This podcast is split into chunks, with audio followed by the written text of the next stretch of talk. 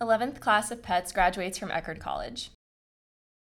Tauntaun and Bantha, a bonded pair of female bunnies, wore grad caps as they waited to hear their names called at the Eckerd College pet graduation on April 11th.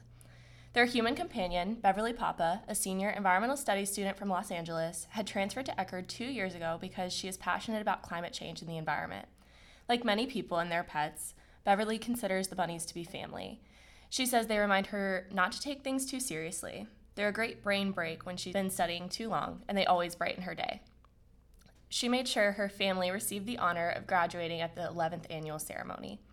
More than 70 cats, dogs, lizards, and even rats walked across the stage in Fox Hall to receive their certificates from President Jim Annarelli, PhD. Each esteemed pet was accompanied by its human companion and posed for a photo with the president before receiving its certificate. Eckerd has welcomed pets since 1973, a tradition that earned the college recognition as the number one pet friendly campus in the nation. As part of their community contributions, Tauntaun and Bantha have come to play important roles on the Eckerd College community farm.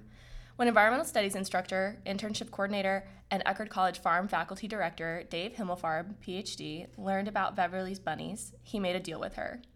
During harvest season, Beverly took them the greens that are excellent for bunnies but not fit for the cafeteria.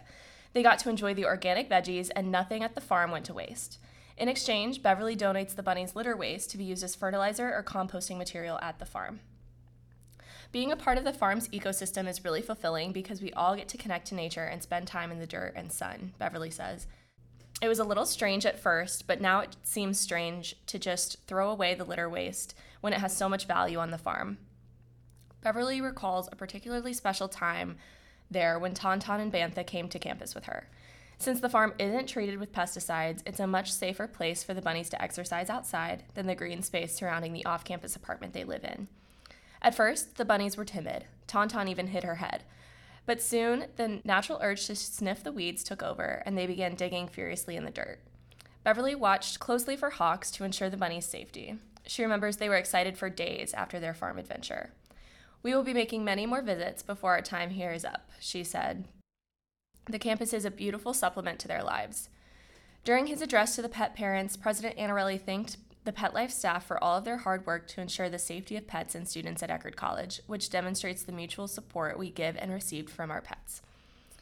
Our college deeply values companionship across species, he said. Beverly attributes her academic success partly to the incorporation of her pets into her college life.